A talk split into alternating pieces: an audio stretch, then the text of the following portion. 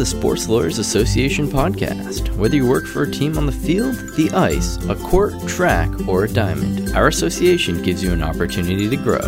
You're listening to episode number two Athletes and Activism with host and SLA president Bobby Hacker. Sit back and enjoy well beyond the final buzzer.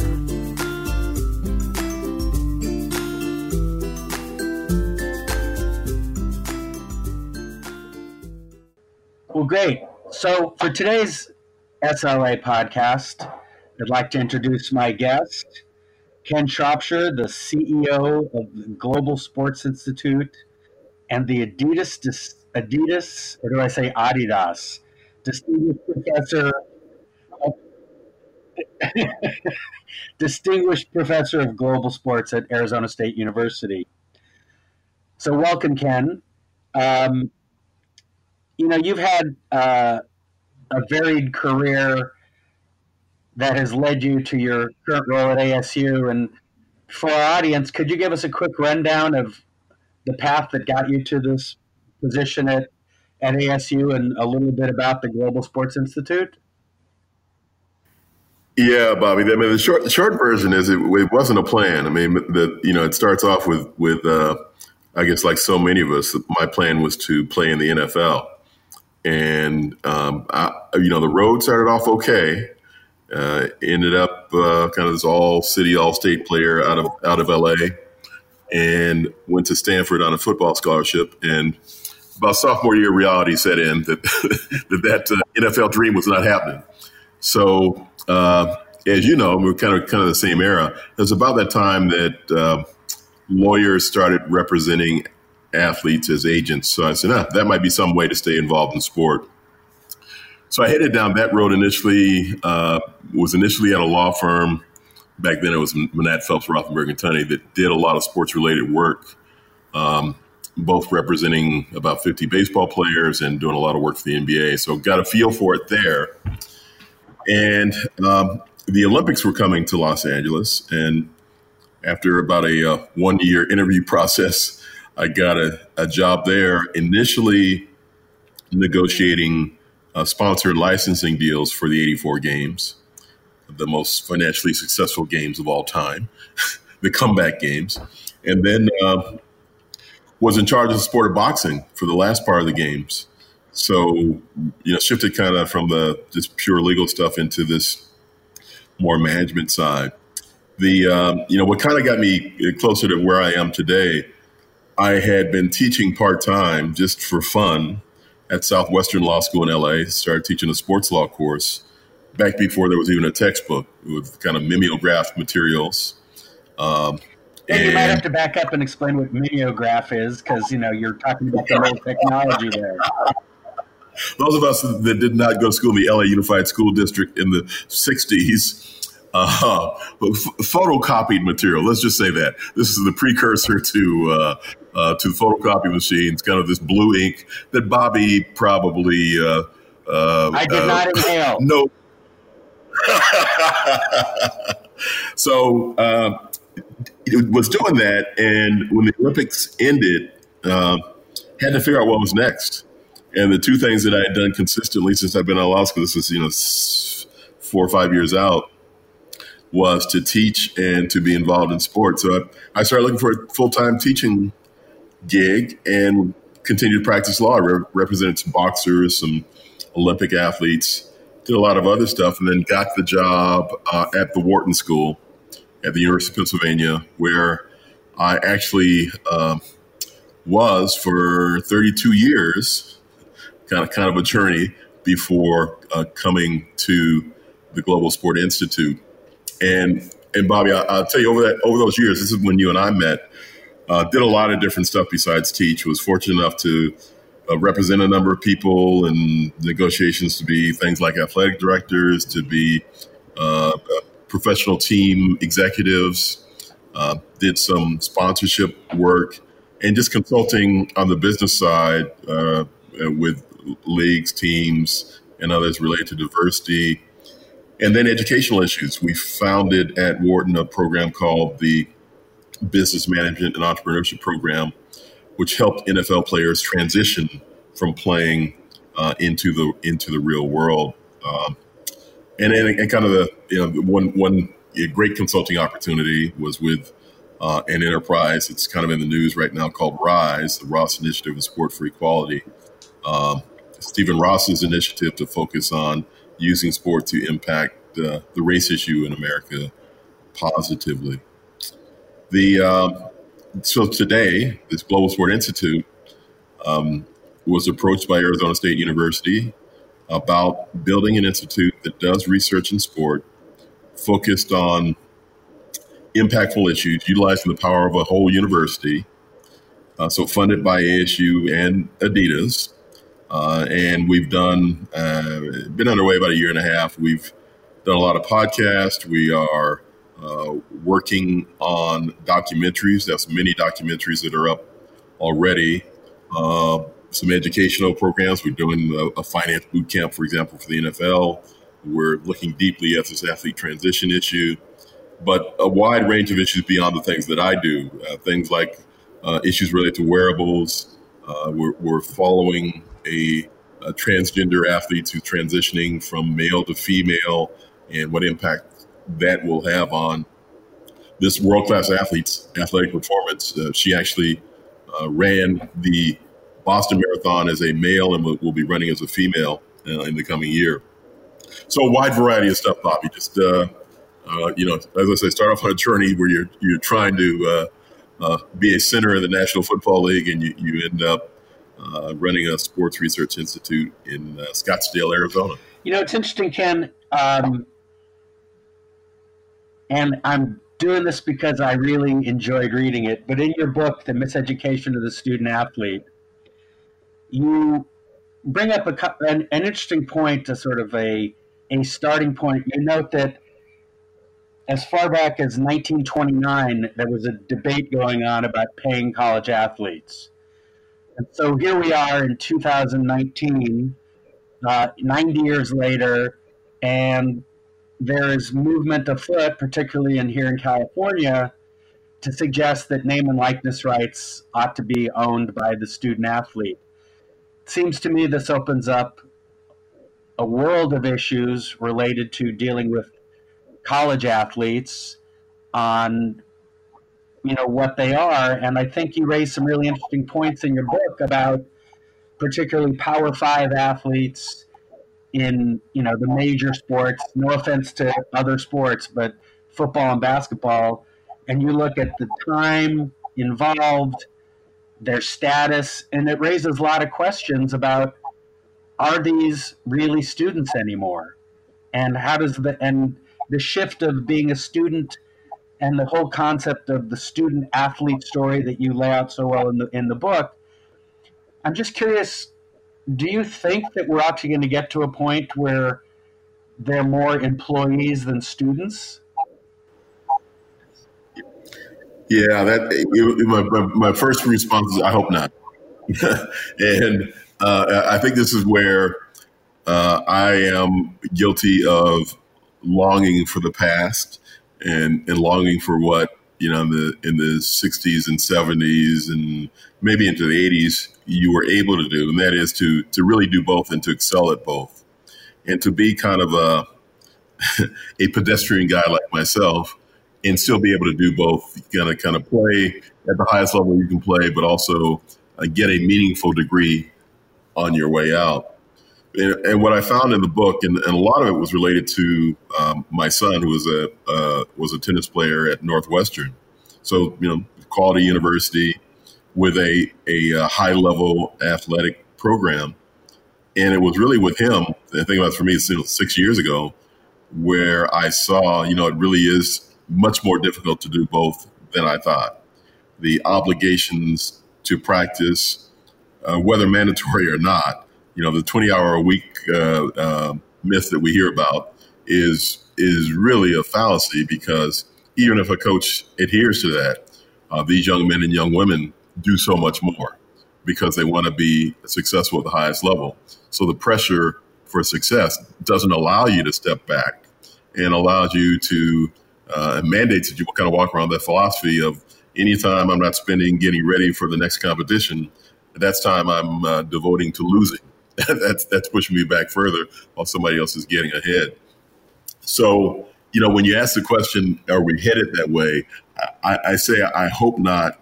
Uh, and the book trying to strives to, to find ways to to deal with that, to think about extending um, the the calendar for these, um, and we'll we'll still call them student athletes. And when I say extend the calendar, it is to have some sort of academic boot camp before they arrive, to map out a, a way for a kid who wants to be a physician to have a pre med major that may take six years to complete. That that really is the plan going in, and that it's paid for in that kind of way. Um, to me, I, I, have no problem. I think it's you know, a great thing if you can pay everybody, pay everybody. But the the primary obligation and uh, for better better people uh, in in the future for these young men and young women to be more successful in the future, the idea of, of leaving with a meaningful degree uh, to me is much more beneficial than leaving with uh, which which would never be. We, there's not a there's not a path to paying anybody a lot of money, um, and not to say that you know a little bit of money doesn't mean something to, to, to a lot of people, but but that's not going to be a great economic uh, uh, windfall. Um, the, the, the real plus would come with um, a a transition into real life after participating in this this student athlete kind of world. So so it's you know so it's it's complex, but um, but I think we we need to step back and and not just have the binary do we do we pay them or not there's a lot more to it yeah i think there there are sort of two issues that i'd like to dig in a little bit on which is you spoke about uh, an academic boot camp of sorts for incoming student athletes when they enter the university but i'm also curious to know about the end of that period when an athlete's eligibility is up and at the point that your eligibility is up as an athlete, there are sort of two questions that come to mind, which is number one, am I, as a student athlete, on pace to get a degree?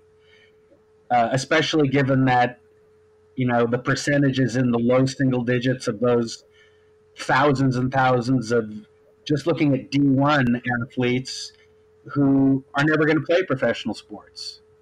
And I know there's a great sort of PSA that the NCAA has about, you know, with we're doing other things professionally that isn't in sports. That sounds all well and good, but are there really pro- programs being developed for these student athletes at the end of their career to transition into a life without sport? That, that, that's a great question, Bobby. It, it, the answer is people are trying, and um, what what we're doing, you know, commercial for the Global Sport Institute. I mean, we really have. If, if, if people visit our our website, we really have begun to try to do the real research to see what's working and how can it be done better. You know, what what I found, and even you know, even with what what in what what we do. So at, at Wharton, when we had the business management entrepreneurship program for the NFL players. Um, when we do the the finance boot camp at, at uh, from ASU for for those players, you know what I, I you know, and I face the reality of we, we're just we're delivering a program. We kind of do an evaluation at the end and, and then keep on moving.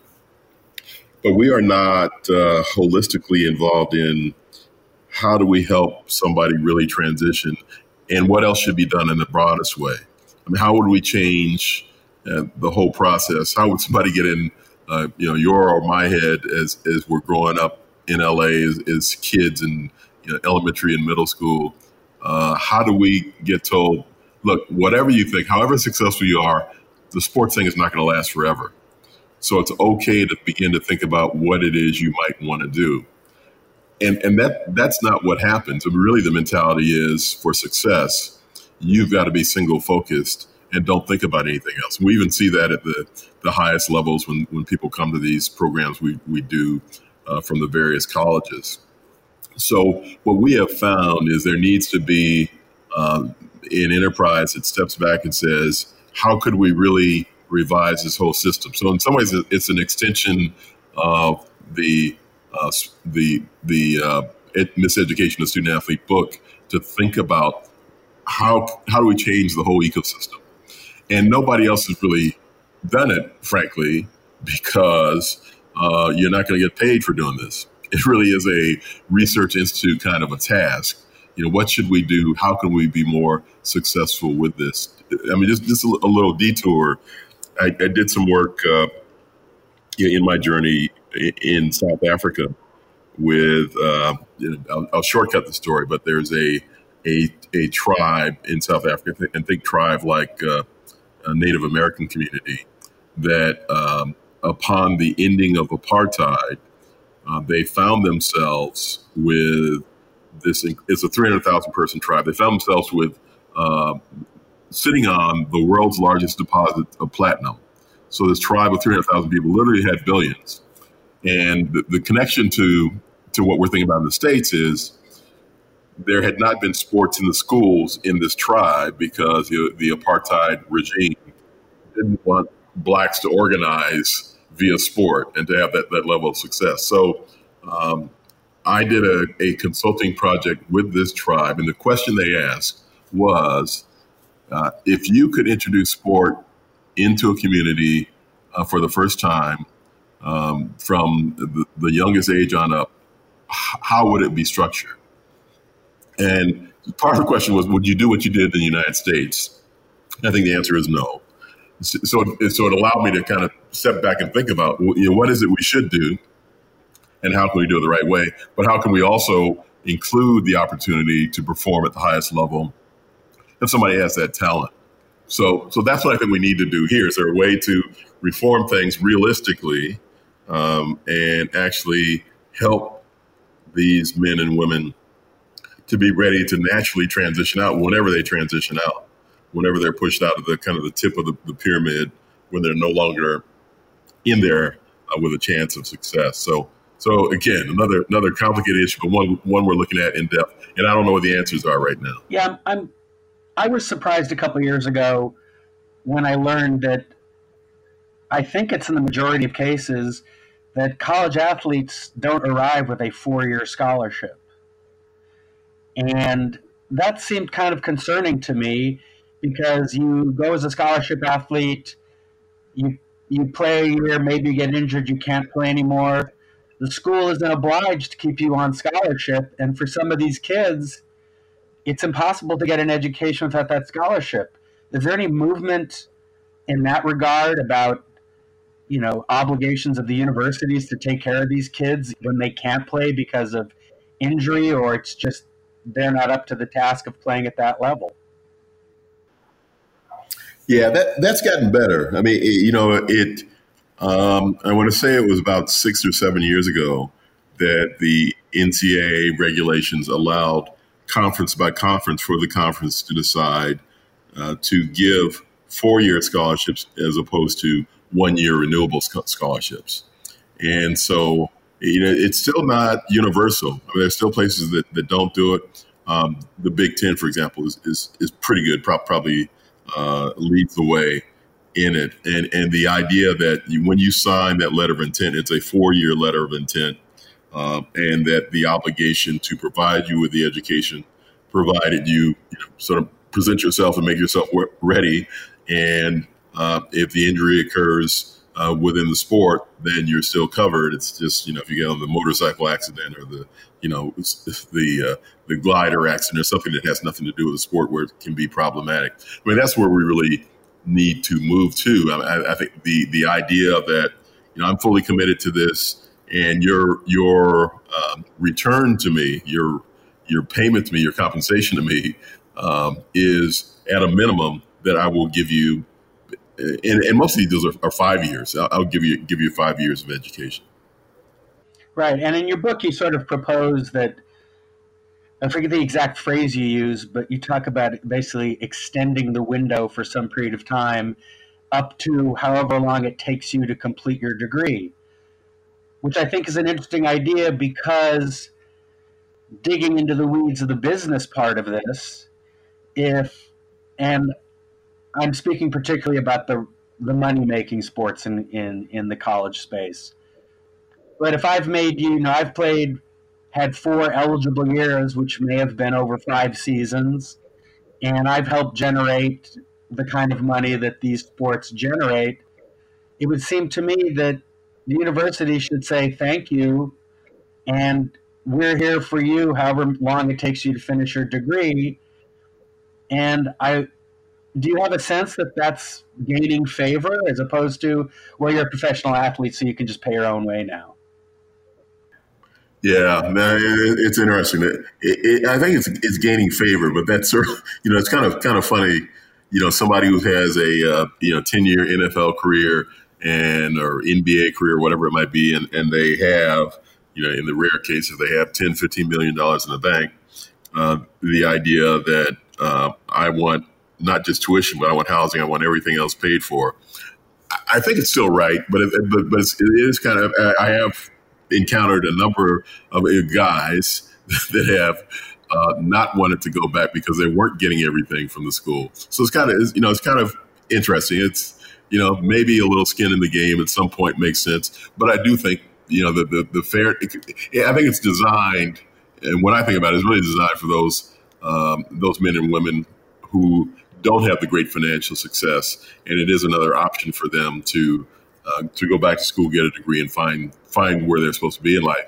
But for many, it may be another path. It may be go back uh, to dad's plumbing business and uh, do an apprenticeship there. It, it, it may be uh, to get a certificate to to coach um, in Parks and Rec or, or something like that.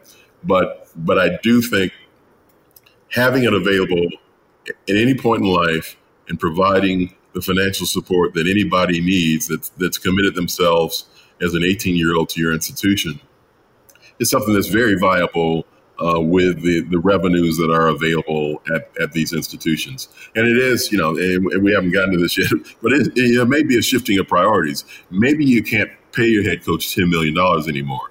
Maybe there's got to be uh, a change on where the dollars flow. And that, and that's all about all about priorities. And you know, for all the uh, economics people out there, I mean, the markets would just shift, and it, it was just a readjustment of the markets. And you know, maybe if somebody wants to make that you know ten million dollar number, they have to go to the NFL. And college is not the place where you're going to get paid at that at the level because those dollars are being uh, better utilized to uh, ensure the future of these young men and women. Yeah, guys like you and I who are reasonably educated men who went to university or undergraduate years in a world where, by and large, the football, basketball, baseball players, track athletes, etc., they went to the university to spend four years there before moving on or before entering into uh, you know the professional sports world. That has changed a lot in the college space, particularly with what I find to be the most ridiculous of all the college basketball one and done.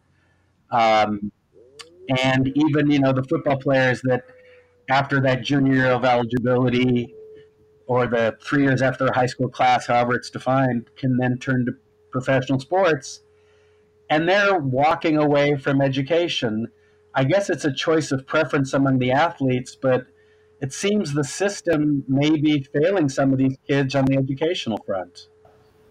Oh yeah, for sure, for for sure, and you know, it's yeah. Again, I I, you know, I, I think so many of us are uh, stuck in a time warp or or uh, or have some experience in life where the educational system was not uh, necessarily embracing, but we found, or we know somebody else who found a way to get through that system and be successful.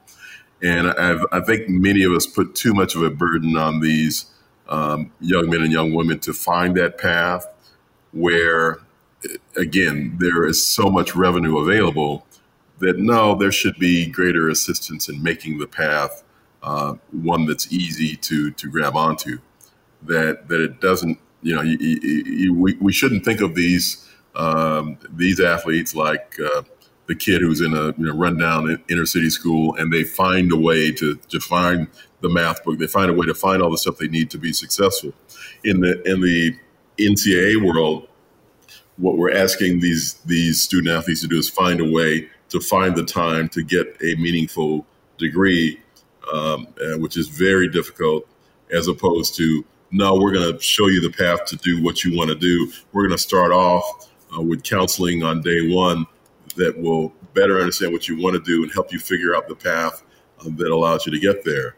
You know, for somebody who wants to be, for example, the physical education major, that that that may be something that can readily be done because it really intertwines with what you're doing uh, as an athlete. But somebody that wants to be the you know, nuclear physicist, um, well, those classes uh, will be all outside of, of, this other task you're performing, the sports task.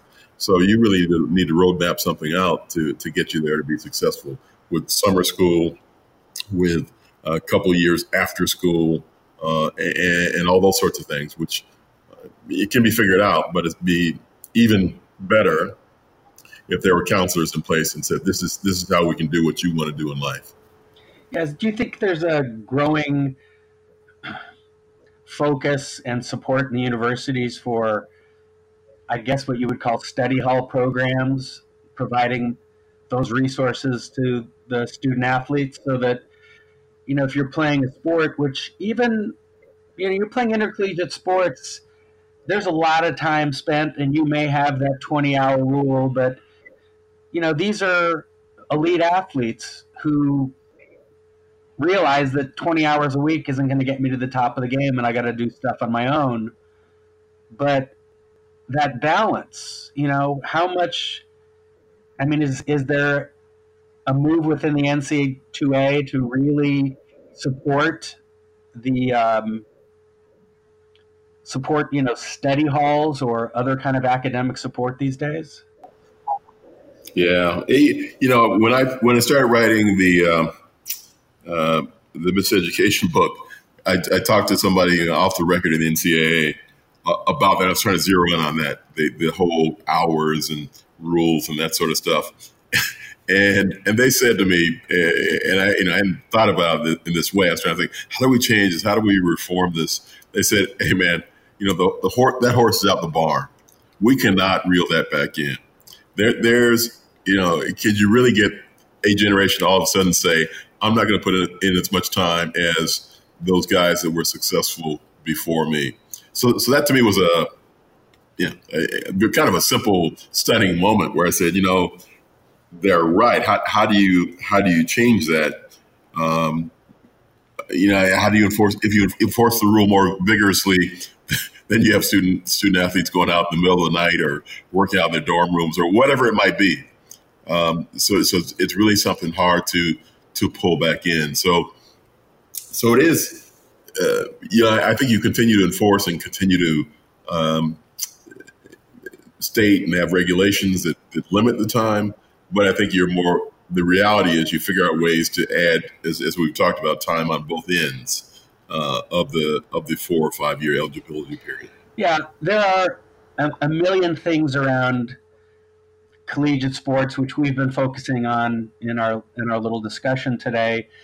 But as a as a student of Professor Harry Edwards in my undergraduate days, um, I've always been particularly interested in the athlete's voice. I would say, in a certain respect, independent of sports, but using sports as their platform. College and pro sports and the athletes that are governed only by you know national governing bodies. There are clearly differences because the organizations to which they owe a sort of allegiance, but we're in a situation in our country, I think, where athletes are more inclined than ever to start speaking up. But in the college space, I'm I really wonder how much of those First Amendment rights and the ability to openly protest are even available to them. Yeah, and it's it's uh, you know that, that's a great question. Somebody asked me, that, you know, is there does a which head coach has more control, the the college head coach or the pro head coach? And in some ways, you know, although you can be run off in college, once they got you, if you're out there, it's, it's very hard to get you off the off the field. I mean, if coaches can find a way, but the pros, you know, it's just economics. You, you may have to, you may lose some money if you cut somebody, but you can can get rid of them. So, so if that's the uh, determinant of who we would expect uh, was protesting more, it would seem like the college players were. And historically, that's what it was. So If you think about the, you're talking about the Harry Edwards uh, prime time era, you know, the, the, late 60s, early 70s. You think about the great protests that were taking place. They were at San Jose State. Um, they were in the, uh, what was that, the old WAC conference um, uh, schools there. You know, there, you know, there were great protests at Syracuse. And so all these things were happening and very little in the pros. I mean, there's the, in the pros, you have individual actions. You have, you know, Curt Flood. Uh, you have the Ali Summit and kind of athletes supporting Ali around Jim Brown, that sort of thing. But on mass, it was at the college level. So, so really, it's a flip today to see, you know, led by Kaepernick and, and Kenny Stills and, and all these people participating today. It's really a, a flip to see much less in college. Um, but I think, you know, maybe it is. I think the reality in college is you can be frozen out uh, pretty quickly. Even if you can't be thrown off the team, you can be frozen out. And, and I think the uh, the aspiration uh, aspiration impact of you know I, I don't want to rock the boat because I want to make it to that next level and get get that payday may have an influence as well. Yeah, I, you know I I talk to uh, law students a lot, lecturing at at uh, law schools or at entertainment and sports law societies at law schools and over the time, I've come on, I've come up with sort of three tent poles to give advice to these kids. And one, my second point is when I look at them and I say, there are no participation trophies, which is to say that success in life, in athletics, and whatever requires really hard work. And I see, you know, a lot of people coming into my concern really is I see these kids coming into sports and in the collegiate level where most collegiate scholarship athletes were the best athlete in elementary school and the best athlete in junior high school and the best athlete in high school. And they come to the college and all of a sudden maybe they're not the best they're still really good. And then they get they think that you know they've been given a lot of stuff. The system is i think somewhat corrupted the reality of what you get for what you do. And now we have a situation where somebody's had this experience, they go to college, maybe they play, maybe they're involved, they get out. Are they prepared for the real world, or do they think life is about participation trophies and not hard work? Yeah, no, I, I, I'm I'm with you. I mean, it is you know, is again two old guys sitting here at the barbershop. Basically, it, it is. You know, we we learn a lot of lessons by losing and not getting anything. Right? We learn. You learn. You learn a lot by uh, no. You are the loser. And, and yes, you see those guys, those shiny trophies, or or you see somebody else getting uh, this this special trip, or you all, you know, it's it's just it's a it's a reality, and I think uh, you know it's not universal. There certainly are uh, many places where the same rules adhere as they did uh, kind of in, in our day. But it is uh, sad to publicly see someone's first exposure to that moment, and that they, they weren't treated in the way they thought they could be. They weren't treated uh, gingerly as they were dismissed from uh, some sporting event or, or opportunity uh, to perform um, it, it, it's a it's a reality, and it, and it you know it, it can flow in, flow into, and we see it in the workplace as well, which is a whole different podcast of of uh, of responding to to leadership and success and failure and those sorts of things. Well, Ken, I, I can't thank you enough for taking part to chat for a while. Obviously, uh, I'd be happy to sit in the barbershop with you for the whole day. talking about the world and solving all the world's price problems in the sports world and in, in our society because they do reflect upon each other, I think, more and more. But before we uh, conclude our podcast, since this is a Sports Lawyers Association podcast, and since you've been a longtime member, a longtime board member, past president, even a past treasurer, much to your chagrin, um, can you just speak for a moment about what you've learned or your experiences and why I would hope that you still remain a strong advocate of the organization? Well, the, the, the biggest plus, and, and, and you know, Bobby, you know, think about it, we, we would not, it's not likely that we would know each other, certainly not at the level we do now after all these years. I don't know how many it's been, decades, literally, um, had it not been for their organization. And not so much the the formality of it, but the opportunity to to casually interact. Um, but also, I mean, people should know if there's been some you know, real legal issue to know we can call each other, and we have called each other for stuff um, to get the insight and direction that nobody knows at all. No matter how long you've been, especially in the sports area, um, and and to have relationships with with people that that do know it all in their uh, narrow spaces is invaluable. And the Sports Lawyers Association, I, I, I wasn't at the first meetings, but, but, but certainly have been attending for for decades and near near the very beginning has grown. And I always tell young people, just keep coming. and, and, don't worry about the board. Don't worry about being an officer. If that's going to happen, that that that will come. But what you want to do is is get to know the people, get to know, as we say in another organization, the best of one another, uh, and enjoy it. And uh, don't, don't come there uh, targeting this job or that job or this relationship or, or that one. Um, just uh, I almost say just just let it flow, and there's great value that will come from it. Yeah, I think I think you've you've said it perfectly, which is. I think part of the charge that we have, not just this organization, but across the nature of our practices, our jobs, whatever, is the concept of relationships, which I think is sometimes lost um, in the world of texts and emails. Sometimes you just have to meet with people and talk to them because we as lawyers are trained to find the answer. We can go to, I used to say books, but people look at me like, what are books?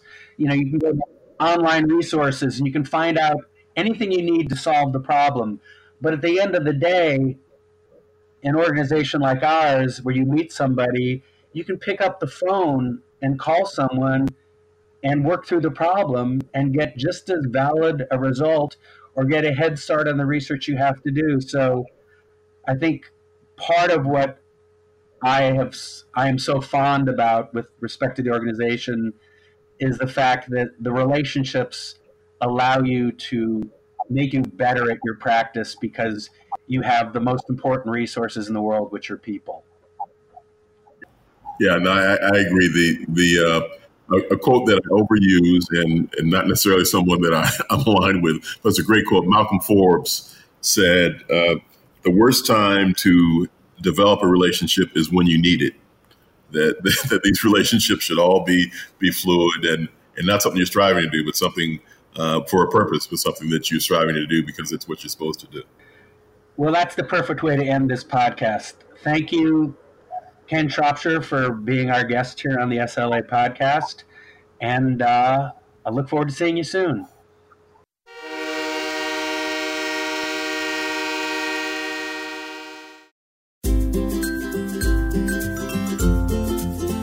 Now that the final buzzer has sounded, don't let this be the end of our conversation. Feel free to share your thoughts with us on Twitter at Sports Lawyers or find us on Facebook and LinkedIn. And be sure to be on the lookout for more podcasts in the future.